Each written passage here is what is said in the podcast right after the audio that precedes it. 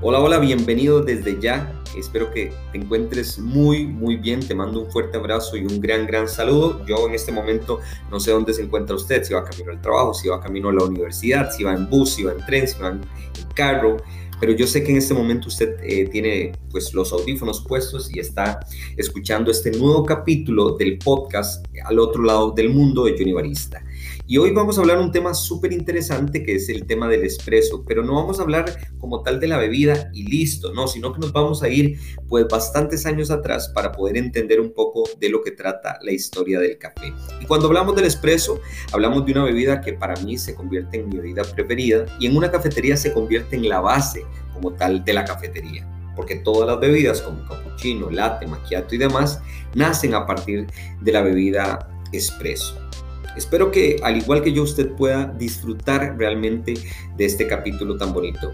Y bueno, para no hacer demasiado largo todo el tema, nos vamos a ir a 100 o más de 100 años atrás para conocer un poco de la historia. Porque cuando nosotros hablamos del espresso, eh, no solo es la evolución del espresso, sino también cómo el espresso hace que el barista haya evolucionado directamente. Primero vamos a entender que cuando hablamos del espresso, hablamos de una bebida concentrada de café que se sirve eh, entre 25 y 35 ml, siempre buscando la onza. Y cuando hablamos de buscando la onza, también tenemos que entender que esto va a ir conforme a las competencias o calidades del café molido o del café en grano, ¿verdad? Eso es súper importante. Entonces, esta, esta varianza va a tener que ver con la calidad de su café. También aclarar que en temas eh, de tueste y demás tiene que ver mucho con el gusto suyo. Tiene que ver con lo que a usted le gusta, porque siempre me preguntan cuál es el tueste del expreso. Claramente yo recomiendo el tueste medio. Siempre he hablado del tueste medio por una cuestión de balance entre los sabores. Eso es súper importante. Pero bien, hablamos de que es Italia. Italia es el padre de la máquina espresso y claramente del espresso como tal. También vamos a aclarar que el espresso solo nace de una máquina espresso, tanto así que eso está en las normas internacionales WC y una de las normas dice que el espresso se debe preparar en una máquina espresso claramente de 8.5 a 9.5 bares de presión. Y por eso cuando yo hablo de bares de presión, también vamos a, poder entender muchas de las cosas que voy a hablar en este podcast. ¿Qué le parece si nos vamos al año 1884? Fue donde se presenta el primer prototipo de una máquina expreso, donde Angelo Moriundo presenta pues un nuevo dispositivo que, que puede llegar a cambiar eh, la preparación de expreso en su totalidad. Pero ¿por qué es que empiezan a solicitar expreso? ¿Qué es lo que hace que las personas quieran esta bebida? Bueno, en Italia se empezó a ver como eh, la necesidad de preparar una bebida mucho más rápida. Cuando se hablaba de preparar café había que calentar agua, había que preparar el café, había que molerlo y después alistarlo. Entonces esto eh, generaba una cantidad de tiempo bastante grande y a la hora de querer servirlo y en servicio rápido y a muchas personas pues esto claramente era una dificultad que, que querían solventarla con esta máquina expreso. Entonces por eso Angelo Moriondo en 1884 presenta este prototipo. Pero después de que él presenta un prototipo de la máquina expreso, fue hasta 17 años después, hablamos de 1901, cuando en este caso el ingeniero Luigi Becerra decide eh, pues unirse también a otro, eh, se habla que un ojalatero, una persona de esas que, es, diseña a base de, metal ciertas cosas, entonces Luigi Becerra se une con esta persona, empiezan a trabajar eh, basado en el prototipo de Angelo Moriondo, pero a mejorar ciertas cosas que, que él veía que podían estar, estar mejor. Para que entendamos un poco, la de Angelo Moriondo no tenía portafiltros, la máquina de Luigi Becerra sí. Y hablamos que fue en 1901 cuando inician todo este proceso, pero es hasta 1905 cuando presentan la máquina Ideale, con la patente adquirida, en este caso de Desiderio Pavoni. Esto en el año 1905. Son cuatro años lo que se tarda para generar este dispositivo que nosotros conocemos, o la primer máquina expreso conocida como la Ideale. ¿verdad? Entonces, ya nosotros ahora sí tenemos una máquina expreso, ya no es un prototipo, ya ahora sí tenemos nuestra primera máquina expreso, como les digo, tanto así que tienen sus primeros portafiltros. ¿Ok? Ahora, importante, para entender algo muy, muy importante, nosotros estamos hablando de que esta máquina con portafiltros, voy a aclararlo, que generaba muy pocos bares de presión, ¿verdad? entendiendo que un bar de presión es una atmósfera, ¿verdad? Entonces estamos hablando de una cantidad de presión que se genera sobre el agua caliente para que pueda extraer la bebida. Y estas máquinas tenían muy pocos bares de presión. Cuando se hizo la consulta en Italia, justamente hablaban de que andaba entre 1 y los 3 bares de presión. Además, se entiende que estas máquinas tenían una irregularidad de presión porque estamos hablando de que eran las primeras máquinas, entendiendo que la tecnología en ese tiempo era un poco escasa conforme a las tecnologías que tenemos ahora. Y además al alcance, al, poder adquirir eh, una cierta cantidad de materiales o materia prima para poder desarrollar estas máquinas como lo es en, la actualidad, la facilidad que tenemos en la actualidad para hablar de esta máquina. Entonces, eso fue nuestra primer máquina. Luigi Becerra, muchos hablan de que es el padre de las máquinas expreso porque ahora a partir de aquí es donde inicia la evolución.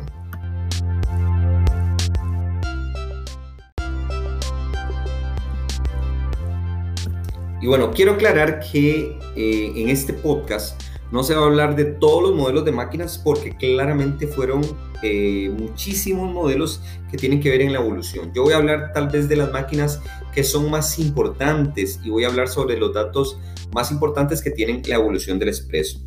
Porque como estábamos hablando del primer expreso, el primer expreso simplemente era un café eh, negro tradicional, es el café negro tradicional, solo que era más intenso.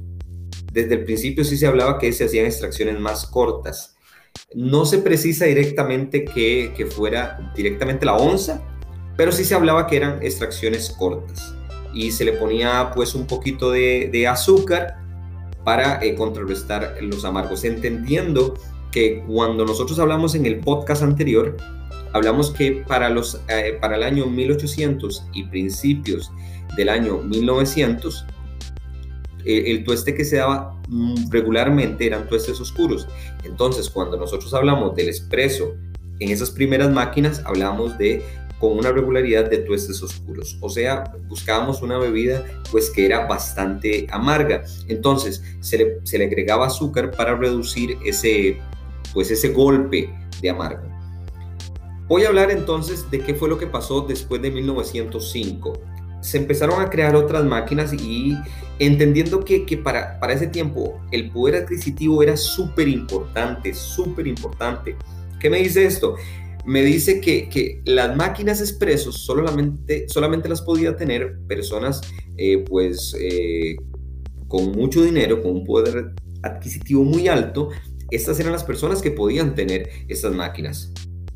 Y claramente empezaron a ser solicitadas por, por los reyes y, y, estos duques y todas las personas importantes en ese tiempo fueron los que empezaron a tener este tipo de máquinas expresos. Y empezaron a salir otras máquinas.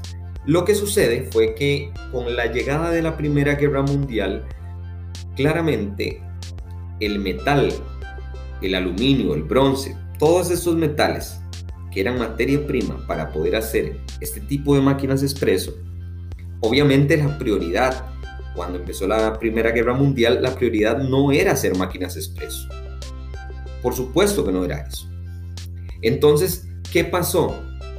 Que empezaron a, generar o a crear unas máquinas que se empezaron a hacer, pues claro, de, metal y demás, pero ya en, vez de ser de, gas o, en este caso algunas que fueron eh, eléctricas,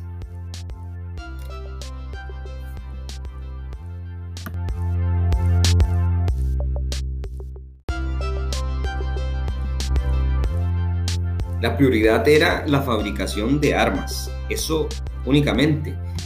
Esto causa una carencia de metales para la fabricación de armas y es ahí en el momento donde empiezan a crear eh, unas unas máquinas que ya no se alimenten de gas o de otro tipo de, onda calórica y crean unas máquinas que van, van, a tener un compartimento en la parte de abajo donde se les puede meter leña o carbón para que esto genere pues la onda calórica y puedan utilizarse como máquinas expreso. Claramente eso duró pues poco tiempo porque una vez que, termina esta Primera Guerra Mundial, eh, nuevamente eh, utilizan los, los, la materia prima residual de todas las armas que se recolectan y que se desarman y demás, o también lo, lo, los nuevos metales que se adquieren en, las diferentes eh, minerías de, de, diferentes países. Pero bueno, pasando ya por, por estas eh, segundas máquinas, por decirlo de alguna manera, vamos a irnos hasta el año 1938 y es Milán, en este caso también en Italia, donde se destaca una máquina en particular. ¿verdad? En Milano se destaca la Gaia. ¿Por qué esta máquina se destaca? ¿Por qué no otras? Bueno, porque como les había hablado, las máquinas generaban entre 1 y 3 bares de presión. No, no, no puedo hablar de un dato preciso porque a la hora de consultar, ¿verdad? Se hablaba de que habían esas variables. Estas máquinas entonces lo que hacían era generar esta bebida oscura e intensa, pero era muy diferente al expreso que nosotros conocemos hoy. ¿Qué fue lo que pasó? Entonces, en 1938, Gaia saca al mercado una nueva máquina, una máquina además que claramente ya su estilo era un poco diferente al estilo que veíamos en la primera máquina, eh, en, este, en este segundo, Gaia saca eh, una máquina que va a tener arriba, va a tener dos poleas. ¿Qué van a hacer estas dos poleas? Además de la presión que genera la caldera, estas poleas se presionaban hacia abajo. Y a esto se le llamaban unas levas de presión. Son levas que van a aportarle más presión al expreso y a la hora que sacaban el expreso generó por primera vez lo que usted conoce como la crema del expreso. Fue tanto el impacto que posterior a su lanzamiento tuvieron que empezar a hacerle unos eh, carteles plásticos encima de la máquina que decía crema café natural. ¿Esto qué significaba? Que la crema o le explicaba al público que la crema que le estaba saliendo al espresso era una crema natural del espresso, que no son aditamentos, que no fue algo que se le agregó a este café negro, que antes era solamente café negro y ahora de repente tiene una parte arriba que es una crema dorada y que no conocíamos.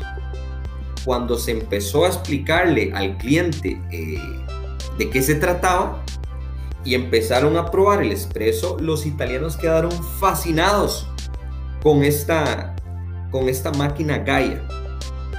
Y, empezó a, a, verse el espresso como la modalidad de estar dividido en dos fases. En la parte hidrofóbica, o sea, todas las grasas, todos los aceites y parte de los azúcares importantes que se encuentran en la crema.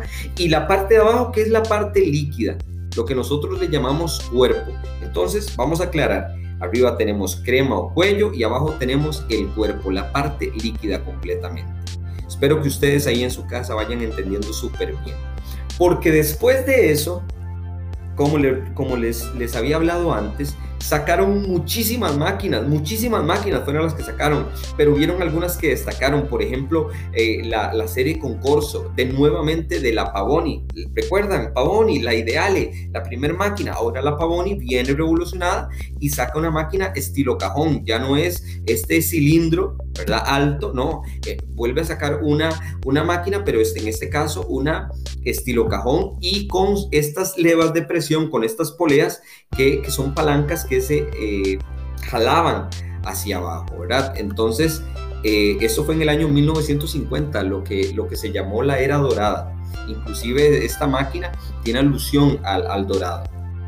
Y bien, para cambiar un poco, fue en el año 1961 y ahora voy a hablar de otra máquina completamente diferente. No había mencionado esta marca, ahora vamos a hablar de esta marca. Y estamos hablando de la FAEMA E61.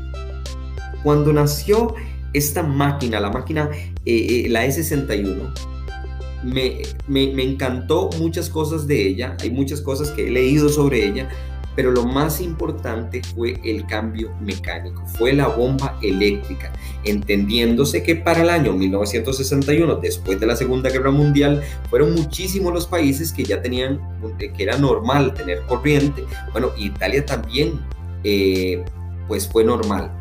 Entonces se crea esta bomba eléctrica, pero ¿qué es lo que hace? ¿Qué, es la evolución? ¿Por qué es tanto el impacto que genera esto? Porque para 1938, con la llegada de la crema en el expreso, y para los años anteriores que estábamos hablando de máquinas, es más, la Concorso en el año 1950, cuando nosotros hablamos de estas máquinas, hablamos de que ya con estas levas, con estas palancas, ya, ya tenían buenos bares de presión, ya se encontraba entre 7, 8 y hasta 9 bares de presión, muy bien por el expreso. Pero había una dificultad con esas levas, con esas palancas, que la presión no siempre era uniforme, que la, la, la temperatura de la caldera interna a veces tenía sus variables. Y cómo eso es, cómo eso genera un peligro para, para el expreso? Bueno, porque nosotros en ese momento estamos hablando de que el expreso entonces tenía diferentes temperaturas y el expreso salía diferente. Y es por esta razón que la FAEMA E61 es tan pero tan importante. Porque este cambio mecánico que tuvo, lo que vino a hacer fue con, este, con esta bomba eléctrica que es, eh, genera al final, es un termodosificador de temperatura, permite que la temperatura sea mucho más uniforme. La FAEMA E61, además de su hermoso diseño, porque fue una, de una máquina eh, ya completamente de cajón, me encantaría que ustedes no solo estén escuchando este podcast, sino que usted vaya a Google se meta y busque FAEMA E61. Si usted está haciéndome caso en este momento, usted debería estar viendo una máquina preciosa. Solo la parte eh, trasera, la, la, que ve el cliente normalmente, es hermosa, pero la parte adelante es increíble. Entonces, esta es la evolución que, que va teniendo hasta el año 1961. vemos cómo todo esto eh, hace que, que que, la evolución sea constante. Pero quiero aclarar, voy a terminar este podcast, voy a terminar esta primera parte del podcast.